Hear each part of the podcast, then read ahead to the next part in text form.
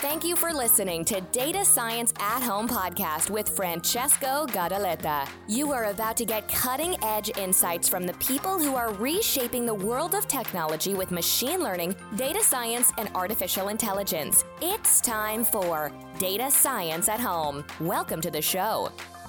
Welcome back to another episode of Data Science at Home podcast. I'm uh, Francesco, your host, and uh, I'm podcasting from the regular office of Leuven in Belgium.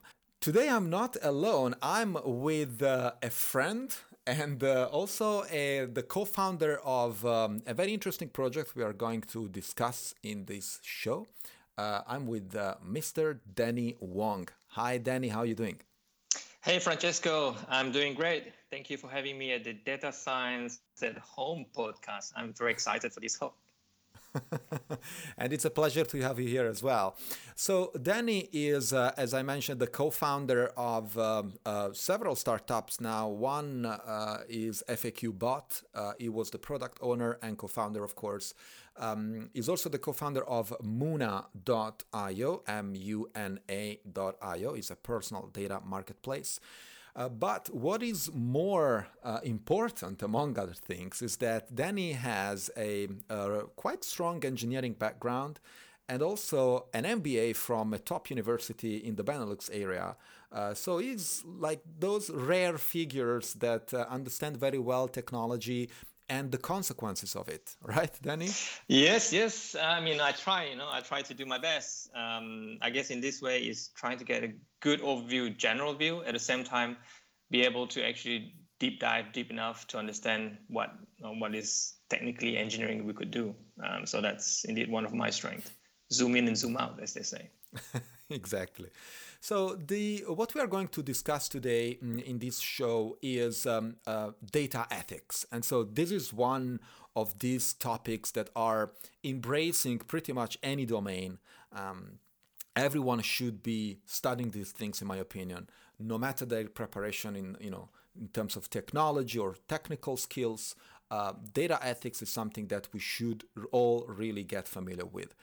So my first question to you, Danny, is what is data ethics? It's a, it's a good question, Francesco. You know, personally, for me, when I started this journey, I was very ignorant about data ethics. I don't know. Um, I got into it because with Muna project because we are dealing with data, and then as you dig deeper, we realize that you know what we are doing is actually to help individual consumer, and as I dig further, I realized that you know what we've been trying to do, or at Muna, is actually is there's a name for it. It's called data ethics. You know, that I thought, okay, data ethics. What the hell is that, right? So I, I start I start digging into it um, um, and met a lot of different experts. And funnily, all these experts come from some, for whatever reason, in the Scandinavia area. Yeah, uh, one of them is the think tank, data ethics think tank. So, what is data ethics? Data ethics is actually a set of principle that people use when they are using data to whether using that data to build a model, a data model, or use that to build an artificial intelligence, is that guiding principle that try to guide people to do good while using data. Got it. So that that in in a nutshell. Okay. And so, what are these principles? Like you mentioned, there are some principles. I mean, of course, probably we're not going to be able to give an exhaustive list of such principles, but what do you actually mean? Yeah, no, that's a good question. You know, it's we can spend a whole podcast talking about this principle, but that's not the idea. but it's very simple. There's five principles. Uh, I'm going to list them out briefly and talk through a bit of those. The first one is human centric. The data that you're going to use should be the purpose solely to improve humans' life and for the interest of human. Interest of human before any commercial gain, for example. So that's the human-centric part. You want to do good and do it good for human. That's one. Second is equality. You know, um, equality as in the data that you use should show the reality of how diverse we are, and understand what that impact could be uh, to other different communities. So that's the second equality. The third one will be control. Uh, you want to give control full control to individuals. Individuals that you want to help, they should have a control and say how the data are going to be used. So that's third one. The fourth one, which is very common, you hear a lot of time, is transparency. You say what you do and you do what you say.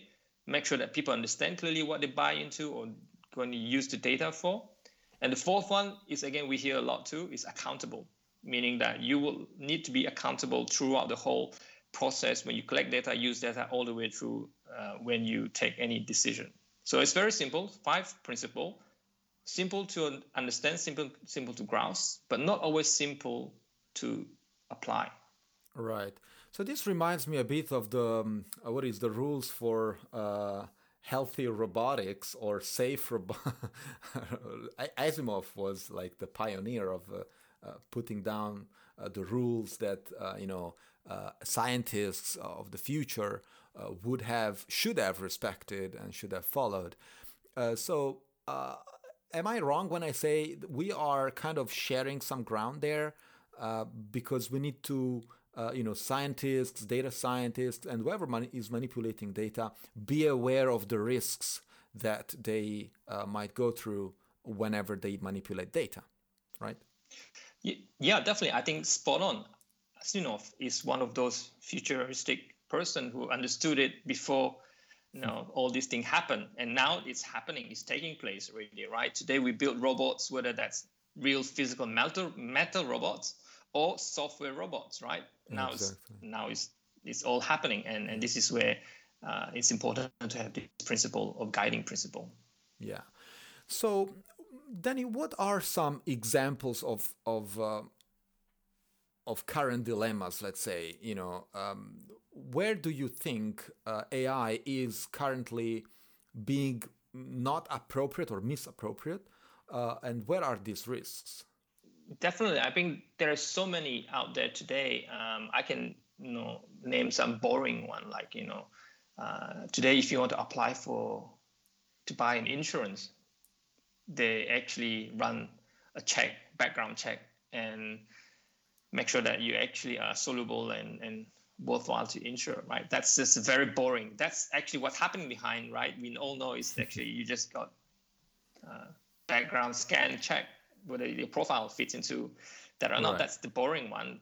we know. You know, there's other things like recent cases of you know AI being used to do facial recognition. Is it a good thing? Is it a bad thing? You know, then you can go as far as you know Elon Musk putting 10 million US dollars uh, into the Institute of Future to make sure AI is human friendly, right? Um, these are all, as we develop further and use more and more uh, software or IT or algorithms to make decisions on our behalf, there's so many different dilemma that used to not exist, but due to now all these things that we use, these new tools that we use, become a, a real concrete dilemma, right? Well, yeah. I mean, uh, when it comes to uh, everyday uh, applications, uh, we are seeing more and more. Uh, I would not even call it AI, even simple data science or you know collection of data. Think about when you drive a an autonomous vehicle.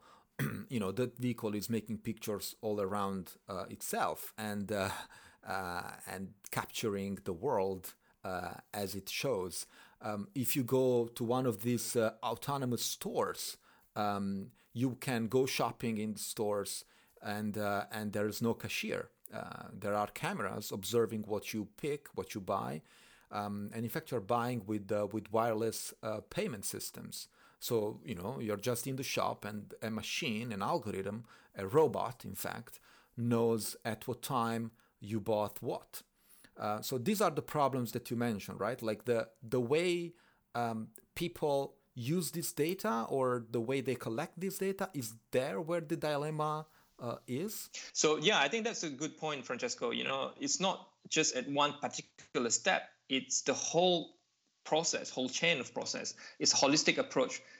Even before you even start collecting the data while you're actually thinking conceptually what is it that you're going to build what is it that you're going to try to achieve all the way to the collection and then to the analysis and then also to the an automated result that you actually come up from you know, this decision that comes out from the system. So the idea is to actually walk through all these different steps and putting a lens and how data ethics really play a role is actually make sure that throughout all steps you're actually making a decision that is good for the people that you work for or you want to help. Right.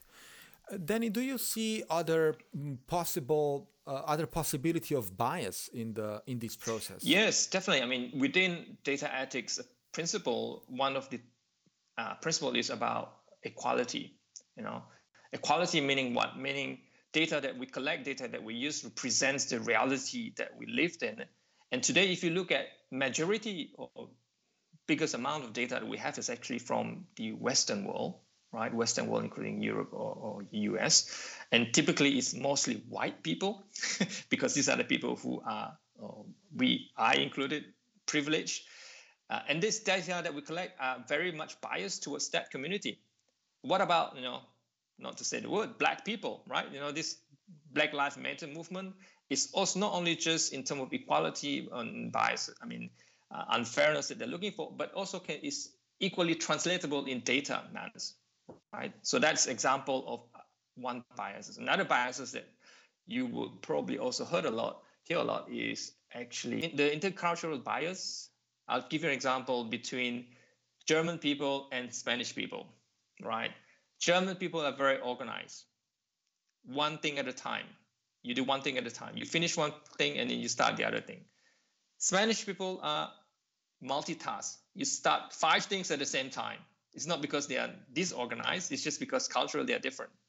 Now, if you will need to take a decision model that is an automated decision model and say which behavior is a good behavior or bad behavior. If a German will write that model, they say Spanish is bad behavior because they cannot just do one thing at a time. But if you will write, if the Spanish person will write that model, German people are giving a no, it's going to be wrong. So these are example how intercultural bias is built into potentially into model that we build. You know, one culture built that model and use it in another culture and completely you know, skew the result. Another example of uh, cultural bias is actually, you know, it hits home when I was uh, participating in this forum. Uh, it was the conversation between uh, a Norwegian child welfare organization that had this one-year project trying to build an AI model that help uh, welfare agent to take decision in analyzing uh, child abuse cases.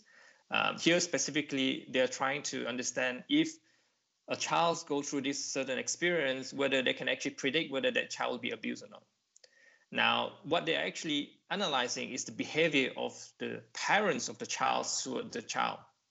And these are actually used on migrants that are actually asylum seeker trying to establish themselves in Norway um, by just purely analyzing the behavior.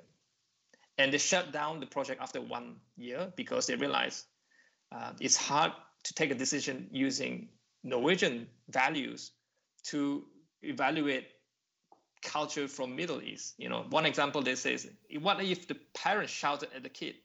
Is mm-hmm. that considered as abuse? and they will actually the algorithm say that is potential abuse and the, outcome is you know at the end the worst cases they're going to take this child away from the parents because the parents shouted at the kid yeah i mean so that's we, that's that's crazy we are laughing but in fact yeah the the, the, the situation is quite serious indeed like uh, they were uh, aware of the of the consequences of, of such a program so that's that's definitely um, an interesting point and a positive one, I must say, because maybe in other countries or in other communities they would have given full power to this AI vision of assessing uh, individuals, right?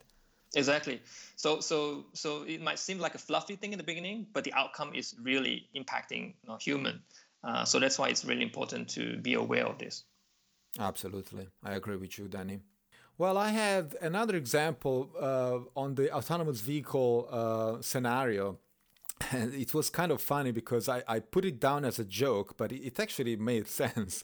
Um, in another episode on uh, on this show, we spoke about bias, a, a, a, a, number of episodes ago. I don't recall which number, but essentially, when we discussed about training the computer vision system of autonomous vehicles, I made a joke saying, "Yeah, but if these vehicles are trained in the U.S. or in Belgium, let's say."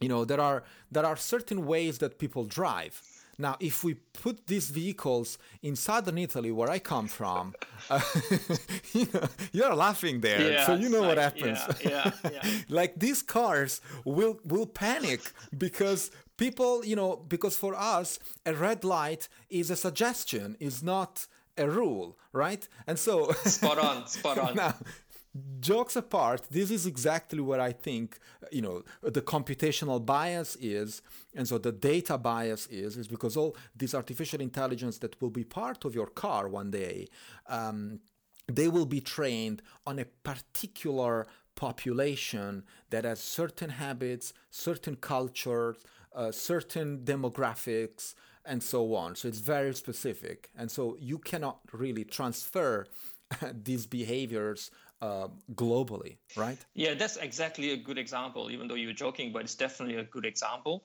Uh, I think here we're not saying that um, it should be transferable or not. I think that's a good point. The important point here is actually where we come down to uh, another the principle that we talk about transparency is actually to make sure it's explainable right you just explained okay this model if it's trained based on us behavior or is it based on southern italy behavior then we know that if you use it in other domain, that it's going to be not going to work. And this is part of explainability comes in transparency. And also we need to know what tool and where to use and what context. Uh, I think this is part of the challenges of communication. But here, this example is a good one because we know it up front. Hence, we can already prepare or for that bias. Okay. So what can we do about it? Like bias when it comes to data sometimes cannot be actually removed, can be mitigated, but what do you think we can do for all the other uh, sources of bias that you are pointing your fingers towards? Yeah, I think that's that's that's where the awareness comes in, right? We cannot remove or erase it or completely, but the fact that when we start some project or about data related or building models around it, we need to be aware of that. That potentially there could be bias. We can reduce that bias, or we could actually say, look, there's potential bias. We can reduce that risk. We might not be able to remove it completely, but we know it's there. I think the one half of the job is done if we're aware of it. Um, and then second part is really to try to, I say try because it's still uh, additional effort that you need to put in to ask all relevant questions before you start working on that. And what can the experts uh, do? Uh, in fact, like what the experts, I mean, like data scientists, uh, machine learning engineers, uh, AI experts. What can they do about it? Yeah, it's, it's a good question. I think it's a bit like you know in in old days um, you need to be ethical if you are a doctor. You know they have a whole year of studies about ethical to be a doctor, save life, and all that. You do you know everything that you do you need to save people's life. And today it seems so that all these experts who needs to deal with data and AI one way or another touches people's life too. So hence they need to be aware of those basic principles so that they ask critical questions before they actually start working about it. And this is why one of the reasons why I put together a training, a awareness building workshop to help people to ask critical question, relevant question around data ethics before they actually go embark into the project. Wow, I didn't know of that. And uh, so, what's the format of this? Uh, it's a workshop, right? You, you said. Yeah, it's a workshop, so it's hands-on thing. In the first half of the workshop, you look at different framework and how people use it. And then the second half of it is actually you bring your own dilemma on board. You say, look, this is the project that I'm working on. I think we have this question that we need to answer and ask. How can we actually resolve this dilemma? Because it's no right or wrong answer. It's more about being aware of it and trying to find a better outcome. And uh, how can people find you, Danny? Like, uh, is there a, an official website or? Well, you can find me on Twitter. Um, you can find me on LinkedIn. Uh, I'll share these uh, coordinates at the end of this podcast. Um, so definitely, it's something that I think is important for all these what I would call AI practitioner, people who deals with data, building models. I think it's very useful, insightful to get this um, awareness uh, view towards this. Absolutely. And indeed, uh, we will report most of your contacts, of course, the ones that you want to share, in the show notes of this episode at datascienceathome.com, uh, the official website. I also want to invite uh, followers uh, to uh, connect to our official channel on Discord. Um, it's uh, where we usually have a chat of all things machine learning and data science and AI. And definitely, data ethics would be our next topic on the list. Uh, now, there is one last thing I would like to touch uh, with you that is the the Muna project is something that uh, you know it's it's your latest or your most recent endeavor, uh, and uh, I know part of it. Uh, but if you would like to share with the followers of Data Science at Home, this is your time. So Muna is a personal data marketplace where individual consumer come to sell the data, and companies who are interested to buy them directly from consumers. So it's a marketplace, two sided. You have consumer on one side and company on the other side. Wow. So well, and of course, as I can already imagine, there are a lot of consequences of such a simple concept uh, in terms of uh, uh, the usage of this data, the consent, as you mentioned, uh, and of course the data ethics, because uh, you know I, I, I, might be abusing the system or I might be uh, using it in not in, in, the proper way of how it was designed. So, what are the the consequences of such a marketplace, in your opinion? I think the consequence can be overarching and wide ranging, and that's why Muna put together a charter, a charter that is based on data ethic approach, and whoever use the platform, whether that's company or individual, understand what they sign up for, and this is what we're going to hold them towards and hold them uh, on uh, and hence, it is actually um, trying to build a new type of trust between you know, individuals, consumers, and also with companies and brands. Which are in turn the, uh, let's say, data producers and data consumers, you know, data-wise. That is correct. That is correct. And, and, and in all this story is actually to bring the individual consumer into the market, right? Today, you and I we all have our own data, but it's not always easy to monetize it. There's no one easy way, easy channel to get money out of our own data. And Muna is working on that to make it easy for individual like you and I to actually monetize our own data. Yeah, that's a very challenging one, and uh, but honestly, uh, very interesting. Uh, uh also, because very recently we are more and more used to think that our data has no value, and the big organizations that we know, you know, the usual suspects are in fact, you know, they understood this a long time ago, uh, and in fact they are monetizing our data without us knowing. And by us, I mean the the the real users of their social networks, the real users of their um, cloud services, and so on and so forth. Uh, so as you say, there is value in the data, and uh, my data, my value, right? Definitely, and and this is where I think you're spot on and right. Uh, the big tech, I just group all these big companies, are really propagating this myth that you know your individual data has little value. It's only when it's aggregated, anonymized, and you know insights giving to you, which is of course in our perspective is completely false. Uh, because we all know that you know you and I we probably it's one time of our life sign up to some newsletter whether that's e-commerce to get 20% or 10% discount, you know, you'll be giving your email and your name. And if, if that's for a, shoe, uh, Nike shoe, let's say, worth 200 euros, uh, you get 20% discount. That is, you know, uh, 40 euros. Your name and email just gave you 40 euros. Know, that's the value. It's conceptual, of course, it's to a to buying a shoe. But tomorrow, if instead of buying a shoe, you want to buy the Tesla, you know, then that's again how much you will worth your your data. Right. Yeah, that's a valuable point. Uh, valuable, no pun intended, of course. Good one. uh, all right, Danny. This is this was cool. Uh, it was nice to have you here on the show, and uh, I'm sure that the followers of Data Science at Home podcast will enjoy. Uh, also, they will definitely get back in touch with you um, to the contacts and to the channels that you would like to share with us and that you can find, of course, in the show notes of this episode. Uh, there is also a newsletter. Um, there is no discount though for your email there. Um, the newsletter of datascienceathome.com. Um, and uh, you can find the link uh, on the official website, datascienceathome.com, indeed. Danny, that's it for today. I really thank you and thank you for your time and uh, for sharing uh, all your knowledge about data ethics with us. Thank you, Francesco. Thank you for this occasion. And I'm very happy to be able to share all these uh, views on data ethics. And I look forward to listening to more of your podcast. I appreciate that. Thank you. Thank you. Bye. You've been listening to Data Science at Home podcast. Be sure to subscribe on iTunes, Stitcher, or Podbean to get new fresh episodes. For more, please follow us on Instagram, Twitter, and Facebook, or visit our website at datascienceathome.com.